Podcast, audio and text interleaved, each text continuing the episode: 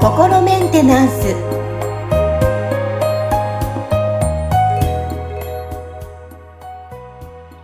はい、皆さん、こんにちは。心メンテナンス。えー本日もアシスタント、三上めぐみと気候ヒーラーの、吉村隆二です。はい、吉村さんよろしくお願いします。よろしくお願いします。さあ、今日のテーマは、宇宙にワープでお届けしていきたいと思います。はい。もう最近はね、もう一般の方も宇宙に行ける時代になって夢広がりますけども、今日はですね、まあ、肉体がこう宇宙にワープではなくて、こうね、内なるものからこう宇宙に行くっていうのをちょっと個人的にいろいろ吉村さんに聞いていきたいなと思うんですけども、吉村さん、ご自身は宇宙に行かれたことありますか？あの、僕自身は、その、はいなんかこう自分が記憶してる中では宇宙に行ったっていうのはないんですけど、うん。はい。あの、ただ、その、僕はね、なんかこう仕事で今まですごい多くの方たちの潜在意識の中をこう見させていただいて、その、まあ、現状のその、今の人生での生きづらさとかをこうどう解消していくかみたいなことをこうやってきた中で、そ、の、今の人生で物事がうまくいってない原因が、実はその、過去性で、そのなんか前世とかそれよりももっと前のね、あの、輪廻転生している人生の、なんかこう、前の人生で何か問題が起きてて、その時のその何かがちゃんと完了していないとか解決していないっていうことが、その今の人生で問題を引き起こしてるっていうケースが結構あるんですよ。で、うん。あの、それを、その、僕はその方たちのその潜在意識の磁場の中にある、なんかまあ、記録みたいなものをデータとしてこう読み取るっていうことをしてるんですね。だから、まあ、その場面が見えてるってわけではないんですけど、うん。まあ、これこれこういう場所でこんな人生があって、その、こんなことが起きたときに、それをこういう捉え方をした、それによってこういうなんか、あの、考え方とか感情の反応のパターンができたみたいなことがこうわかるんで、それで、あ今の人生で、こう、うまくいっていないのは、原因はここだな、みたいなことを読み解いていって、そこをこう、まあ、よ要は、お掃除してきれいにしていくってことをしていくんですけど、その中に、結構その実は、その、こうね、何回か前のこう人生では、実は地球上で暮らしていたんじゃなくて、どこか宇宙の別の星で暮らしていた過去性があるとか、あとはそのもうまさに宇宙とかそういう次元を超えてなんか別次元のどっか別の世界でその生きてた時の人生の記録みたいのがあってとか、そういう方たちが実はすごい大勢いらっしゃるんですよ。なんかすごい気になりますね。はい。で、うんまあ、そういうふうな観点で見ると、僕自身もそういう記録を持ってるんで、その僕の記憶の中にはそういうのはないんですけど、あの、実際にそのどっか別の星で暮らしてたっていう、そのね、なんか記録があるってことはきっとそういう人生がね、いつかあったんだろうっていうことだとは思うんで、あの、だからよくそのね、なんか、あの、こう、ね、あの人は宇宙人みたいだみたいな話とか、こう、ね、ありますけど、あります、あります。いや、でも多分言ってるあなたも昔宇宙のどっかで暮らしてたと思いますよって僕はちょっと心の中で思いながら、あ、そうですね、みたいな話をこうしてるんですけど、はい、だから今結構地球上で生活してる人の大半が、まあ、そのね、なんか輪廻転生してる魂っていう観点で言ったら、その何度もその宇宙と地球とっていうのこう、まあさらさらにその別次元とかとの間も行ったり来たりしながら、その生きてきている、そういうこう魂なんじゃないかなっていうふうに捉えてますね。ほどですね。今話聞いて、私もね、どこかの宇宙にいたのかなって思いながら、とてもその過去性が気になるね、でですけども、なんか私なんかちょっと前に友達に聞いた話では、なんかね、はい。宇宙では、その、ご飯を食べなくても生きていけるんだっていうふうに友達 は言っていて、あ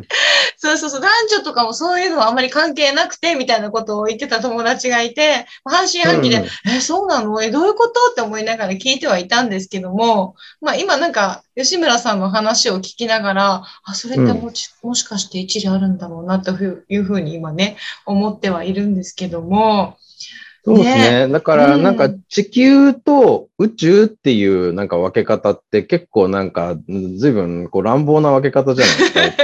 地球も宇宙のなんかね、中にあるし、だからなんかそのいろんなやっぱり人の過去性見ていくと、その他の星でのそのなんかこう文化とか常識みたいなものとかも、いろいろあるんですよね。だからそういうこう男女がある星もあれば、男女ないって星もあるし、あの、結構比較的みんな自由にこうね、暮らしてる星みたいのもあれば、なんかすごいもう封建制度みたいなので、なんかもう上から、ね、上下関係でがっちり締め付けられて、なんか奴隷みたいな生活してた人たちとかもいたりとかするし、あの、だから本当に、あとなんかもう本当に、あの、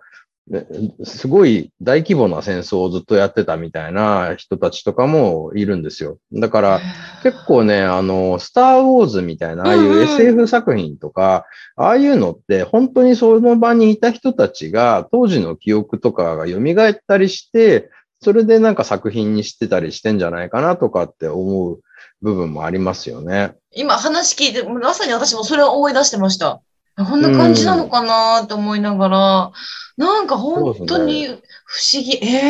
えー、そうなんですねそうそう。実際それにあのね、なんかチャネリングで宇宙人の意識をこう、下ろして宇宙人のメッセージを伝えてくれてる人たちとかもいるじゃないですか。うん、いらっしゃいますね。はい。で僕、あの、バシャールとか大好きなんですけど、うん、あなんかその、ね、こう、あの、なんだろうな、ただのその宇宙のその空間的な距離だけじゃなくて、なんか時間的にもちょっと離れた、なんかその、ちょっと別次元のあの星にいる、そのバシャールっていう宇宙存在の意識をそのカリフォルニアに住んでるあのダリル・アンカっていうね、なんかあのちょっとあの、ハゲでずんぐりした、なんかちょっと可愛いおじちゃんなんですけど、が、なんかこう、あの、おろして、で、その、ダリルさんのね、声とか体を使ってバシャールが話すんですけど、はいはい、うん、なんかめちゃめちゃ面白いんですよ。で、なんかすごいハイテンションで。どどんなこと喋るんです？どんなことを喋るんですか？あ、でも結構、そのね、僕が日頃言ってることと、なんか同じような、あの、なんか共通してる話多いと思いますよ。その、なんか、あの、なんだろうな。だから、あの、こう、人生っていうのはその人のなんかこうね、あの、内的なその心持ち次第でいくらでも変わるんだよとか、あの、ワクワクすることをしていくと、そのね、人生は良くなるんだよみたいな話を、あの、してて、で、僕も結構そのスピリチュアルなことに興味最初持ち始めた時に、あの、バシャールのそのチャネリングの本とかもすごい読んだし、あとあの、なんか初期の頃のバシャールの本ってその、なんていうのかな、結構、あの、なんだろうな、そういうこう宇宙とかエネルギーについてをなんかこう詳しく語っているちょっと小難しい本みたいなのもあったんですよ。で、それとかは僕がこの実際自分のこの心メンテナンスっていう手法をその作り上げたりとか、そのね、こう、まあ発展させていくにあたってすごい参考になってるんですよ。だから、そのバシャールからもらった知識をもとに、いろいろと応用して、この心メンテナンスができてるってあの言っても過言じゃない部分はすごいあるんで、まあそういう意味ではなんかね、バシャールは結構なんていうのかな、まあ直接お話ししたことはないけど、すごいお世話になってるなんか大先輩みたいな気持ちで、あの、ね、ね、たまに動画とか見て、なんか、お、バシャール元気そうだな、みたいな感じで見てたりするんですけど、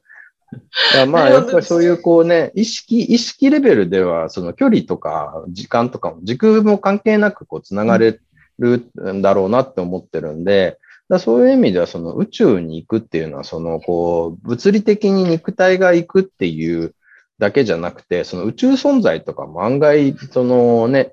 あの、見えない、こう、レベルでは、すごい近くにいたりするんじゃないかなって思うんですよね。だから、要はその物理的に見えたり触れたりしないから、いるってことが分かってないだけだけど、実際にはその、なんか、こうね、テレビとか、あの、スマホの電波と同じように、見えないけどそこにいるっていう感じの存在っていっぱいいると思うんですよ。そうですよね。だから、ね、いわゆるなんか死後の世界とかっていうのも、うん実はすごいなんか別にこう、天高くとか、なんかね、その、こう、地面のずっと下とかそんなんじゃなくて、なんかこの場所に普通にみんな重なって存在してて、ただ、チューニングが合うか合わないかで、それがこう、情報をね、あの、受け取れたり受け取れなかったりっていうことが起きてるんじゃないかなっていうふうに、あの、思ってますね。うーん、なるほどですね。確かに今こう、次元が、いろんな次元を持って感覚を捉えられる方も増えてきているね、時代でもありますし、まあそういうふうにね、あの、あるんだろう。もしかしたらすぐそばに宇宙人は見えないだけであって、存在するかもしれませんよね。そう、うん僕はそうじゃないかなと思ってますね。はい。今日はテーマ宇宙にワープでお届けしたんですけど、なんかこう映画の世界が本当に現実であり得るんだろうなっていうふうにこの時間私は思いました。ねえ、はいななんかこう、か科学で解明できないことがあるみたいな言い方って、こうね、世の中いろいろありますけど、うん。あの、僕は、なんかその、こう、科学が追いついてないだけじゃないかなっていうふうに思ってるんですよね。だから、科学がこうもっと進んでったら、なんかそのいろいろと、あの、そのスピリチュアルって言われてたり、オカルト扱いされてたようなことでも、あの、科学的にこう、なんか説明がついたりとか、うん、それこそなんか機械でこう計測してね、なんか、ね、ねあの、亡くなったおばあちゃんが今ここ来てるね、みたいなのがわかるみたいな、あの、そういう時代とか普通に来るんじゃないかなと思っているので、あの、そね、なんか、ちょっとこう、この先世の中どういうふうに変わっていくのかとは、なかなりこう、楽しみにしてる部分がいっぱいありますね。そうですよね。まさかみんなこうスマホ一台持ってこういうふうにね、いろいろ操作できるってまさか昔は思ってないですし、本当にそれあり得るかもしれませんよね。そうですよね。うん。ということで、今日もなんかすごい楽しかったです、この時間も。はい。よかったです。はい。はい。吉村さん、本日もありがとうございました。ありがとうございました。